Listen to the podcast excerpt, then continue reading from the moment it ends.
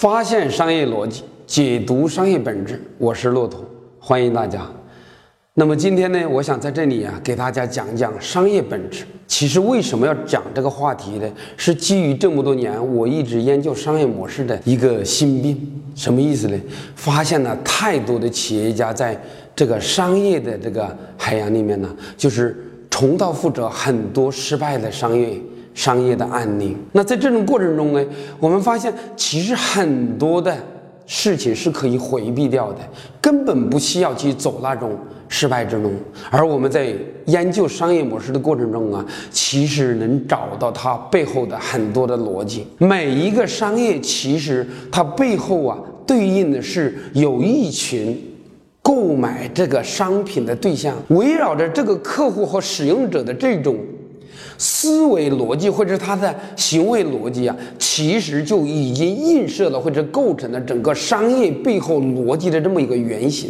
如果我们能够发现这些商业逻辑，其实我们就能够找到他们商业逻辑背后支撑的这么一个商业本质。我今天的话题是想讲啊，电视这么一个行业呀，到底它背后是什么东西？贯穿了所有的消费者或者观众喜欢的这么一个因素。从我们小时候看电视的那时候开始啊，其实电视机呀就以电视剧或者电影等娱乐节目来引领着我们观看电视节目的这么一个驱动。消费者是基于电视剧的好坏来判断每一个电视节目和它的收视率以及它的收视排名。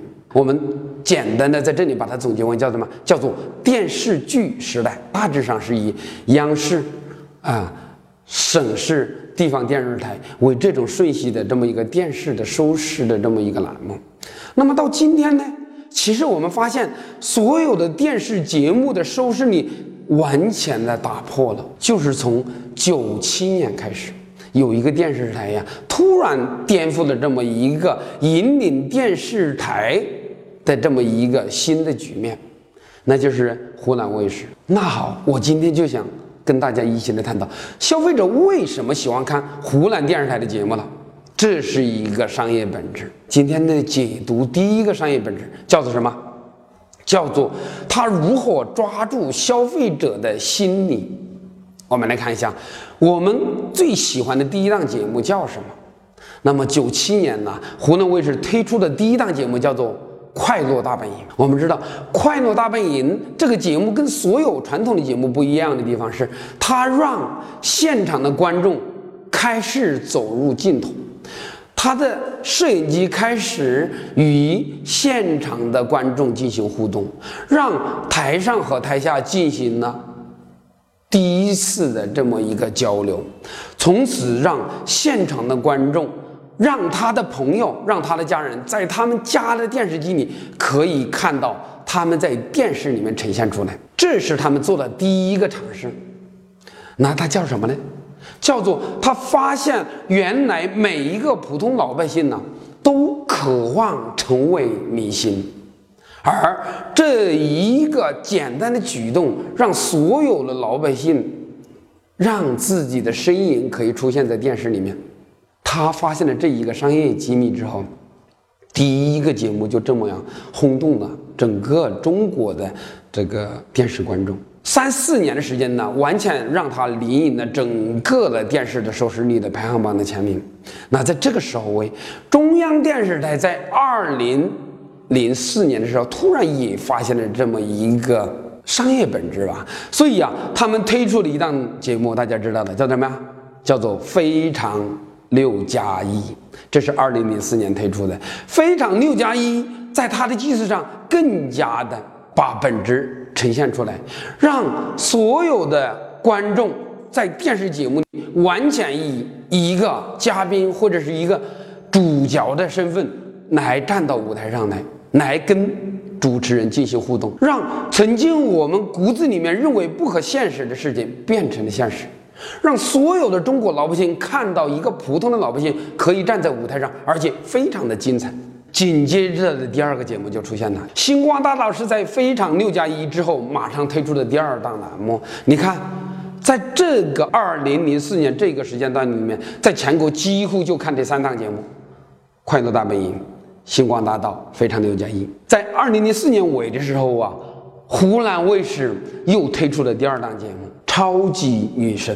他认为，如果想让真正的这个消费者去引领这个潮流和引领这个收视率的情况下，必须让真正最深入到老百姓深层的这些真正有特色的东西出现在舞台上，让很多真正会歌唱的，不是从科班出身的这个音乐学院出来的这种懂唱歌的这种女孩子，成为了中国。音乐界的这么一个新秀，超级女声一下子让所有的中国的老百姓，甚至八零九零后喜欢上了这样一档栏目。超级女声之后的第二年，马上又推出什么呀？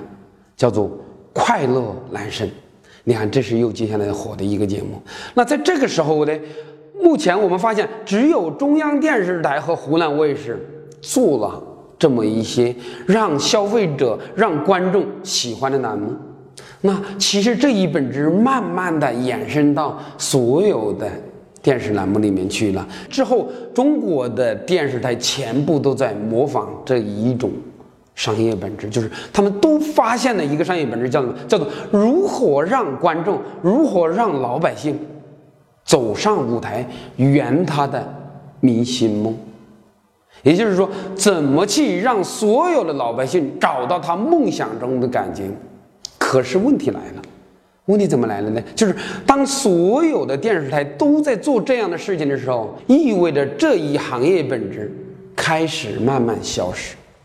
我们知道，浙江卫视、安徽卫视，包括湖北卫视、北京卫视，全部都在模仿这一节目的时候啊，其实所有的。老百姓又不知道看什么，因为都已经又再次走到了同质化，就像第一时期都以电视剧来引导消费者的时代是一模一样。第三个时代是什么呢？其实第三个时代在这一刻又出现了，仍然是湖南卫视领引的。湖南卫视当大家发现所有的消费者观众都在看，怎么让？普通老百姓变成演员走上舞台的时候啊，其实他又推出了一档新的栏目，叫《爸爸去哪儿了》，还有一个叫做什么呀，《花儿与少年》，啊，《花儿与少年》和《爸爸去哪儿》啊，就又一次的引领了所有的观众。走入了一个新的这么一个欣赏或者观赏节目的一种新的概念里面，他们这么做什么？就是所有的原来的这种明星、歌星、影星，在我们老百姓眼里啊，是一种什么呀？是一种望尘莫及的，是一种很神秘的，是一种不可被制造的一种生活方式。但是，在这个栏目里，把他们的生活完全的还原到我们的眼前，我们可以在。爸爸去哪儿？看到一个父亲如何为了孩子的这么一个教育，甚至为了他们的每一个言行纠结，这个苦恼，因为他们跟我们所有的老百姓一样，原来是一模一样的生活，一模一样的情感，一模一样的痛苦。这一档节目让其他的电视台似乎又发现了新一轮的行业本质。那这个时候，我们看见新一轮的竞赛又开始了。那比如说，浙江卫视也推出了一档一档新栏目《奔跑吧兄弟》。你看，《奔跑吧兄弟》就是让最时尚的年轻人来展示他们怎么去玩一些老百姓玩的游戏。